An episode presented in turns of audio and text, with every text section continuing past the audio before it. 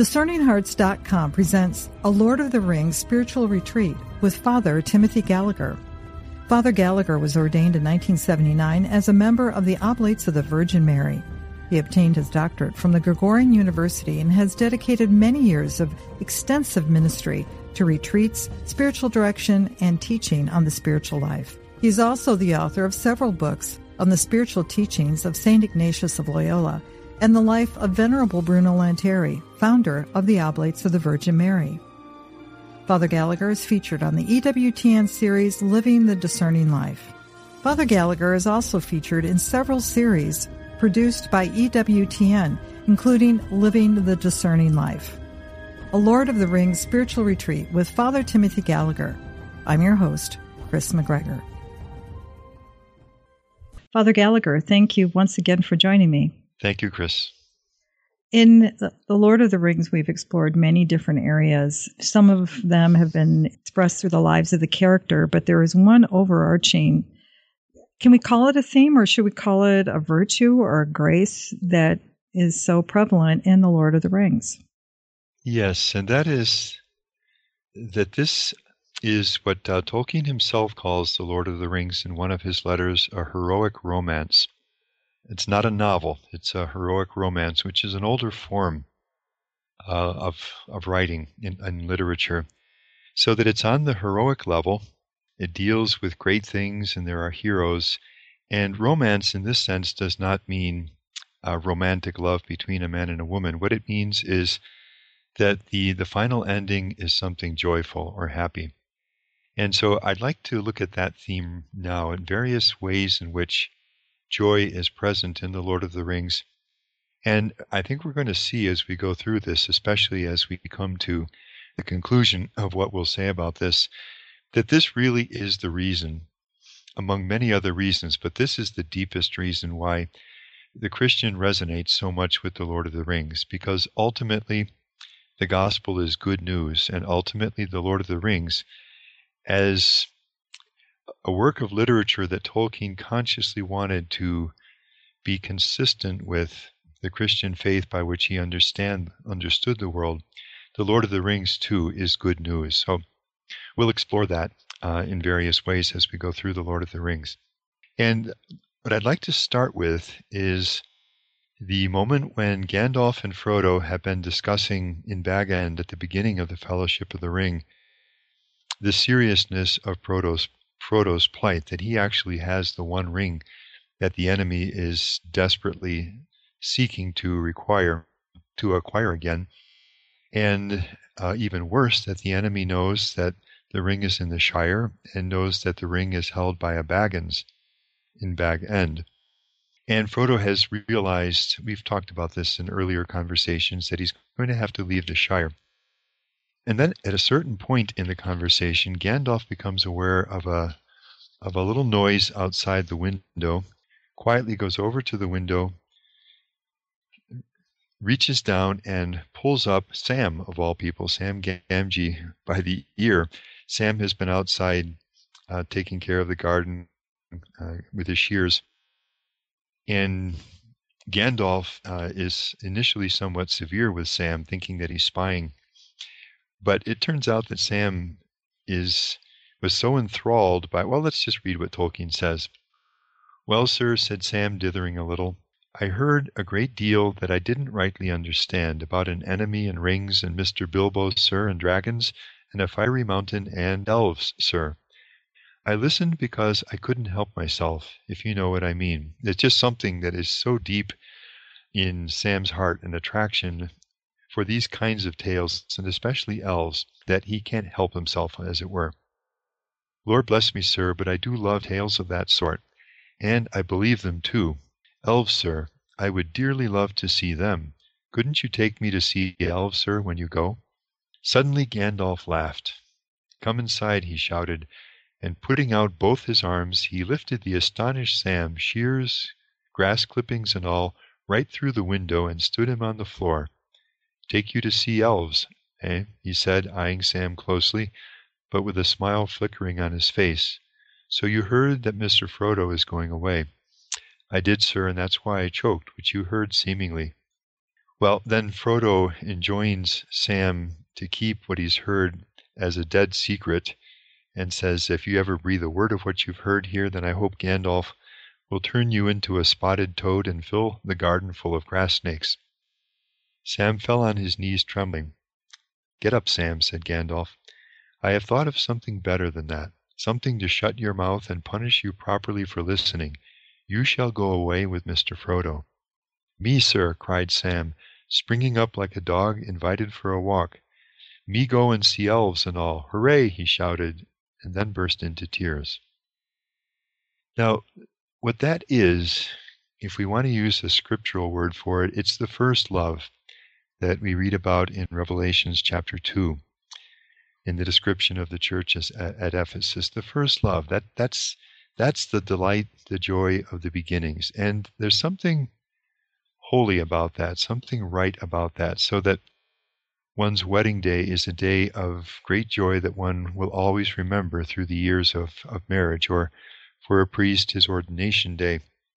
I remembered that when I was a seminarian, get, getting closer to the day of ordination, an older priest in our community said that uh, your ordination day is the happiest day of your life.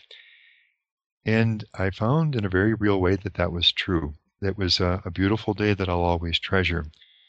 Or you might, for example, someone who begins teaching and delights in that work as he or she begins it, or begins to get involved in the work of the church in some way, taking initiatives to help bring people to, to Jesus or involvement in the parish.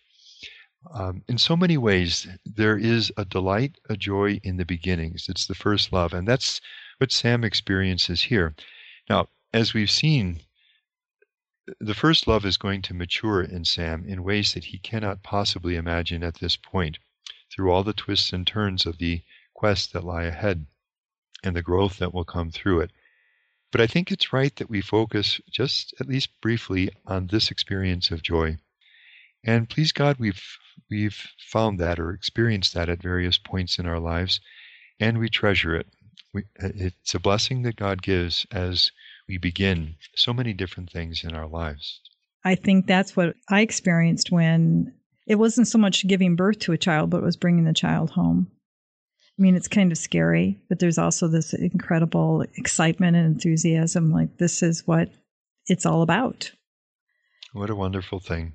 What a wonderful thing. As you say that, I'm remembering my own mother talking about uh, raising the young children, the babies, you know, in mm. that stage that you're just describing, and all the work involved in that. But she said, all the baby has to do is smile at you in the way that a baby smiles at a mother mm-hmm. and it's it's more than worth it. it. It's it's joyful. There's something very you know, I think there's something holy about that, something sacred about that. So it's a beautiful thing. It's something to to respect and reverence when we see it in others and to thank God for it when we've uh, experienced that in our own lives. And there it is in The Lord of the Rings, like so many things are. A second theme of joy that runs through the entirety of The Lord of the Rings and is a deep reason why the quest succeeds is from the, the joy of friendship. In fact, if you think, you know, what is the title of the first of the volumes of The Lord of the Ring? It's exactly that, the fellowship of the ring. And it's that fellowship, that being united in the quest together, that will see them through. Let's look at the moment when Sam, Frodo, and Pippin, through various dangers, have finally reached Buckland, and they are in the house of Crickhollow. And Merry has prepared it ahead of time for them. Fatty Bolger is there with them.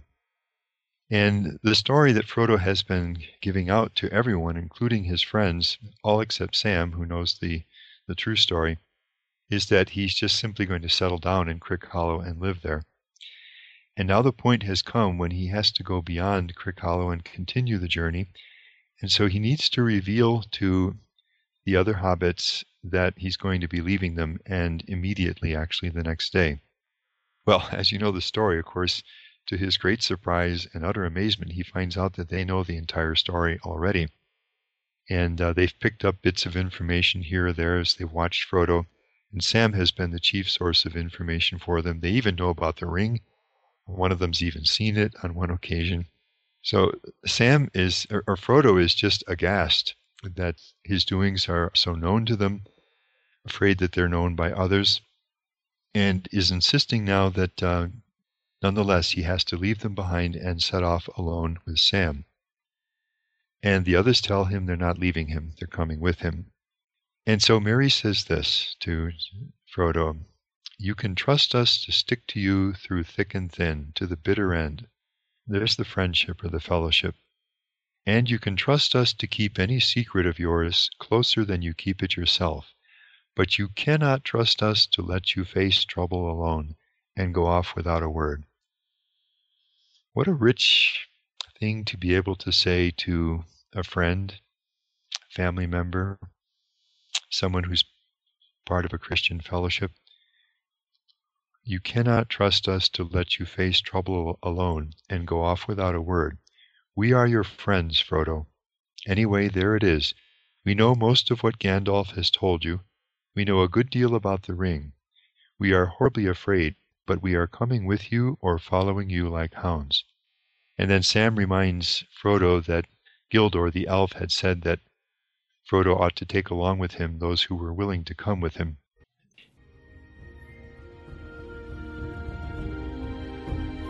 We'll return to a Lord of the Rings spiritual retreat with Father Timothy Gallagher in just a moment. Did you know that Discerning Hearts has a free app where you can find all your favorite Discerning Hearts programming? Father Timothy Gallagher, Dr. Anthony Lilles, Monsignor John Esseff, Deacon James Keating, Father Donald Haggerty, Mike Aquilina, Dr. Matthew Bunson, and so many more they're all available on the free Discerning Hearts app. Over 3,000 spiritual formation programs and prayers, all available to you with no hidden fees or subscriptions. Did you also know that you can listen to Discerning Hearts programming wherever you download your favorite podcasts, like Apple Podcasts, Google Play, iHeartRadio, Spotify, even on Audible, as well as numerous other worldwide podcast streaming platforms. And did you know that Discerning Hearts also has a YouTube channel? Be sure to check out all these different places where you can find Discerning Hearts Catholic podcasts dedicated to those on the spiritual journey. A prayer of St. Ignatius of Loyola. Take, Lord, and receive all my liberty, my memory, my understanding, and my entire will, all that I have and call my own you have given all to me. To you, Lord, I return it. Everything is yours. Do with it what you will. Give me only your love and your grace. That is enough for me. Amen. An easy way to help discerning hearts is to follow us on Instagram and Facebook and subscribe to our YouTube channel. Our Instagram and Facebook pages are vibrant spaces where you can engage with daily inspirational quotes from the saints, streaming DH broadcast encounters, and updates about our latest offerings. On our YouTube channel, you'll find a treasure trove of video podcasts, interviews, guided meditations and prayers, and reflections from renowned spiritual leaders. These resources are carefully curated to provide guidance, wisdom, and insights that can help you discern life's challenges with a sense of purpose and peace. By subscribing, following, and engaging with Discerning Hearts on these platforms, you're not only enriching your own spiritual journey, but also helping to spread awareness of our mission. Every like, share, and comment helps us reach more people who are seeking meaningful growth and connection. So, please take a moment to follow us on Instagram and Facebook, and make sure to subscribe to our YouTube channel as well, and then share with a friend. Join the Discerning Hearts community and embark on a transformative spiritual journey alongside fellow seekers. Your engagement not only benefits you, but also contributes to the growth and impact of Discerning Hearts.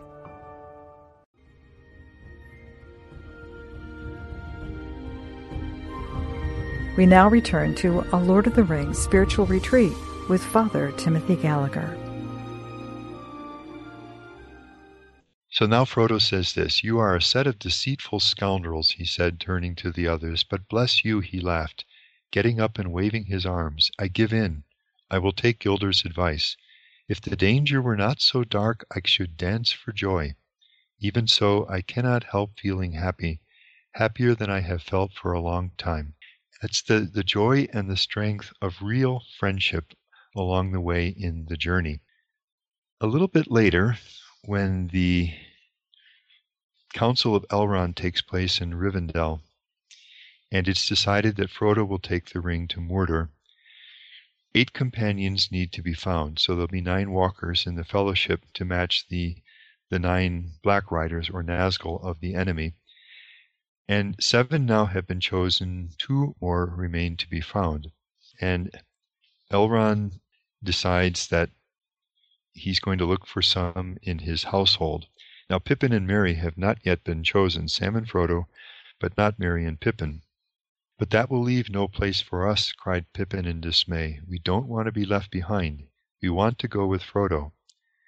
That is because you do not understand and cannot imagine what lies ahead, said Elrond.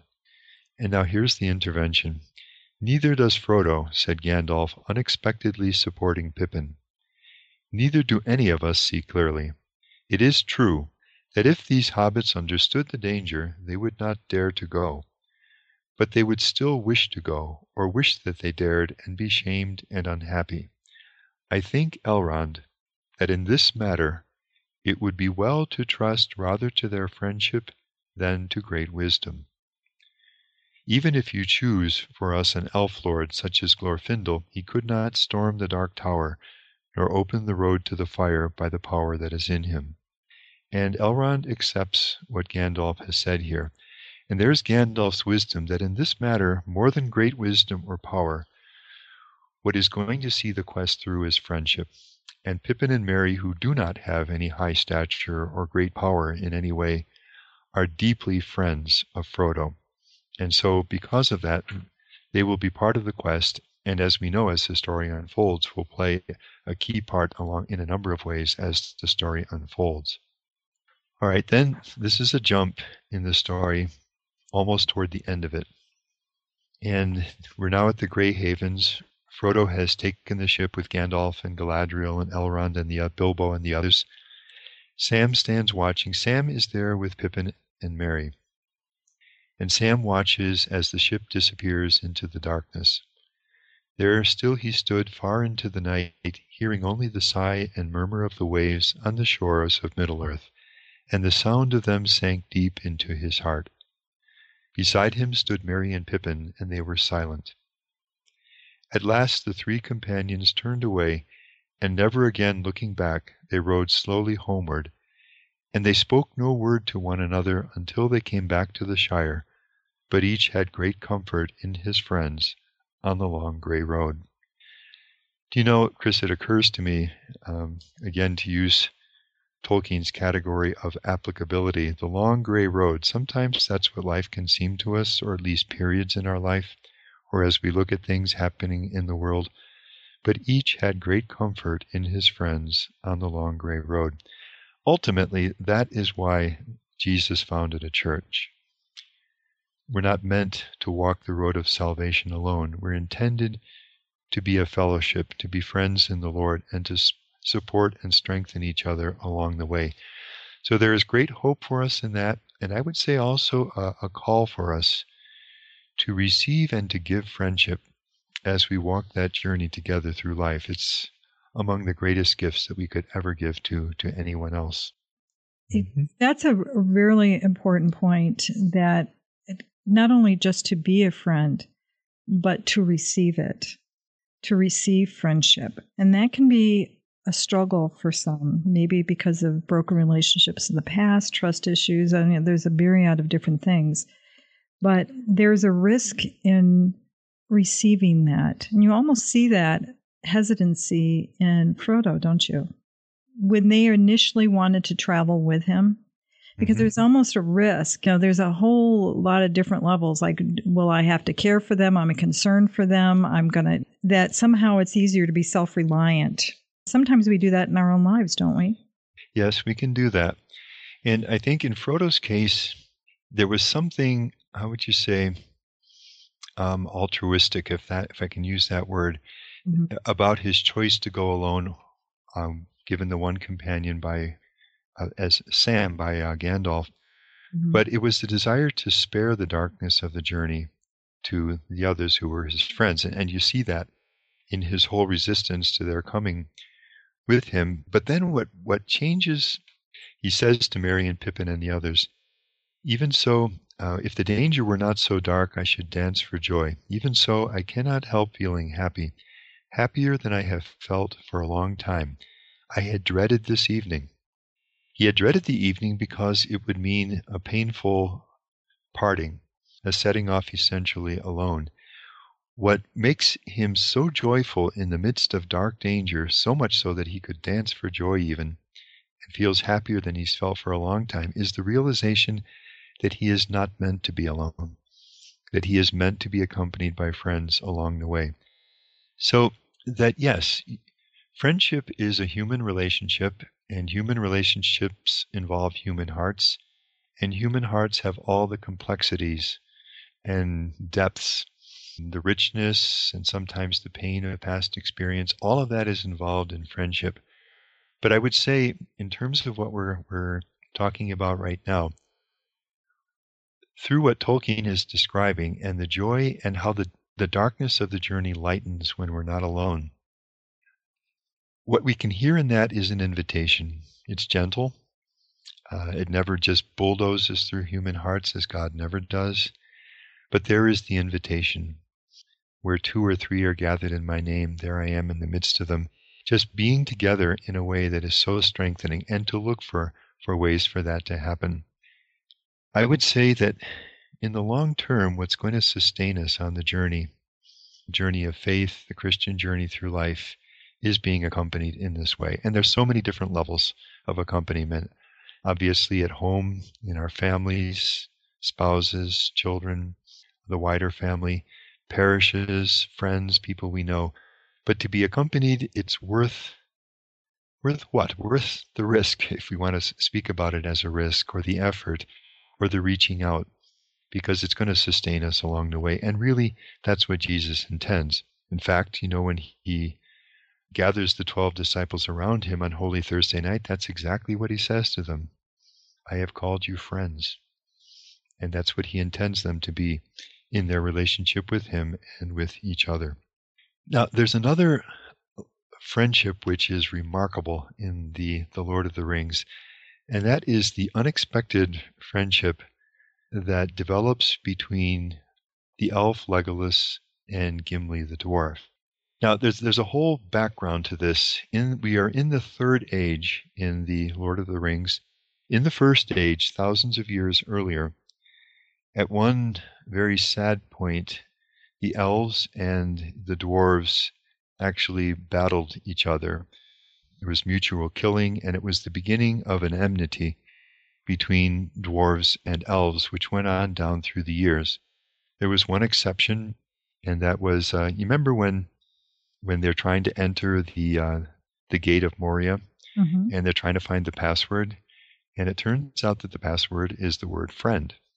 And that's an indication of the friendship that there was at that time between the dwarves who were there under the mountains in the mines of Moria, and then the elves who were there in the region outside the mountains.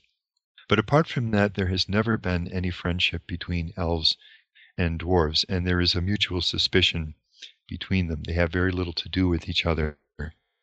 And now suddenly, a deep friendship develops between Legolas and Gimli, a friendship that no one would have ever imagined happening. So that we'll see them together in the boat going down the river, we'll see them riding a horse together, we'll see them journeying together afterwards, after the uh, quest is fulfilled. And then finally, uh, Tolkien, as a historian records, it said that they went off together, leaving Middle Earth finally and taking the ship into the west.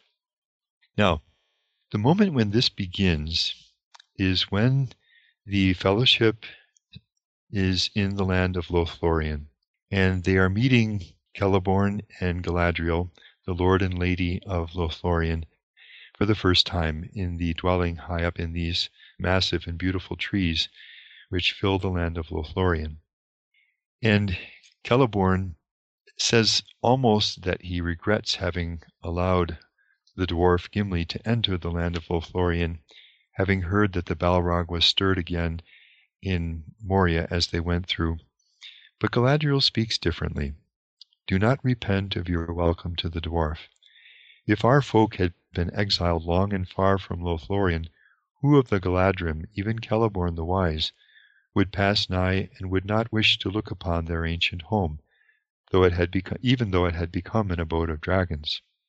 And now, remarkably, she starts using the Dwelf tongue. Dark is the water of Kheled-zâram, and cold are the springs of Kibil-nâla, and fair were the many pillared halls of Khazad Dûm in the elder days, before the fall of mighty kings beneath the stone. She looked upon Gimli, who sat glowering and sad, and she smiled. And the dwarf, hearing the names given in his own ancient tongue, looked up and met her eyes, and it seemed to him that he looked suddenly into the heart of an enemy and saw their love and understanding. Wonder came into his face, and then he smiled in answer. He rose clumsily and bowed in dwarf fashion, saying, Yet more fair is the living land of Lorien and the Lady Galadriel is above all the jewels that lie beneath the earth. And out of this, the awareness that of Gimli who looks into the heart of an elf, expecting to find enmity there, and seeing friendship, seeing love, seeing welcome, even that exquisite touch of using his own language, it melts something in him, and it's the beginning now of an openness to elves that had never been there before.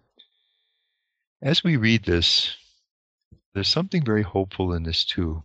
The suggestion that in places where we may simply assume, because of past hostility or past divisions, we may simply assume that we will never find anything but distance and maybe even enmity, that friendship may be possible, so that we never close doors which grace might want to open and which will make all the difference in, in uh, friendship and support as we go forward in the journey. It's a very beautiful thing then that develops between Legolas and Gimli. Well, Father Gallagher, there's still so much more to explore in The Lord of the Rings, particularly when we speak of this joy. But we need to close for this particular episode. Any final thoughts? I would say the best of all thoughts on this is just to hear the words of Jesus again. I have called you friends because I have made known to you everything that I've heard from my Father. I no longer call you servants, but I call you friends. And I think, as in so many things, through the the literary truth and the remarkably well crafted story in The Lord of the Rings, with all the many different relationships that are interwoven into it, we catch a glimpse of what friendship can mean along the journey. And we hear there an invitation to hope and to, to know that there is support and strength along the way. Mm, it's beautiful. Thank you so much, Father Gallagher. Thank you, Kris. You've been listening to A Lord of the Rings Spiritual Retreat with Father Timothy Gallagher. To hear and or to download this conversation along with hundreds of other spiritual formation programs, visit discerninghearts.com or you can find it within the free Discerning Hearts app or wherever you download your favorite podcasts. This has been a production of Discerning Hearts. I'm your host, Kris McGregor. We hope that if this has been helpful for you, that you will first pray for our mission – which is to offer authentic and rock solid spiritual formation freely to souls around the world. And if you feel it's worthy, please consider a charitable donation which is fully tax deductible to help support our efforts. But most of all, we hope that you will tell a friend about discerninghearts.com and join us next time for a Lord of the Rings spiritual retreat with Father Timothy Gallagher.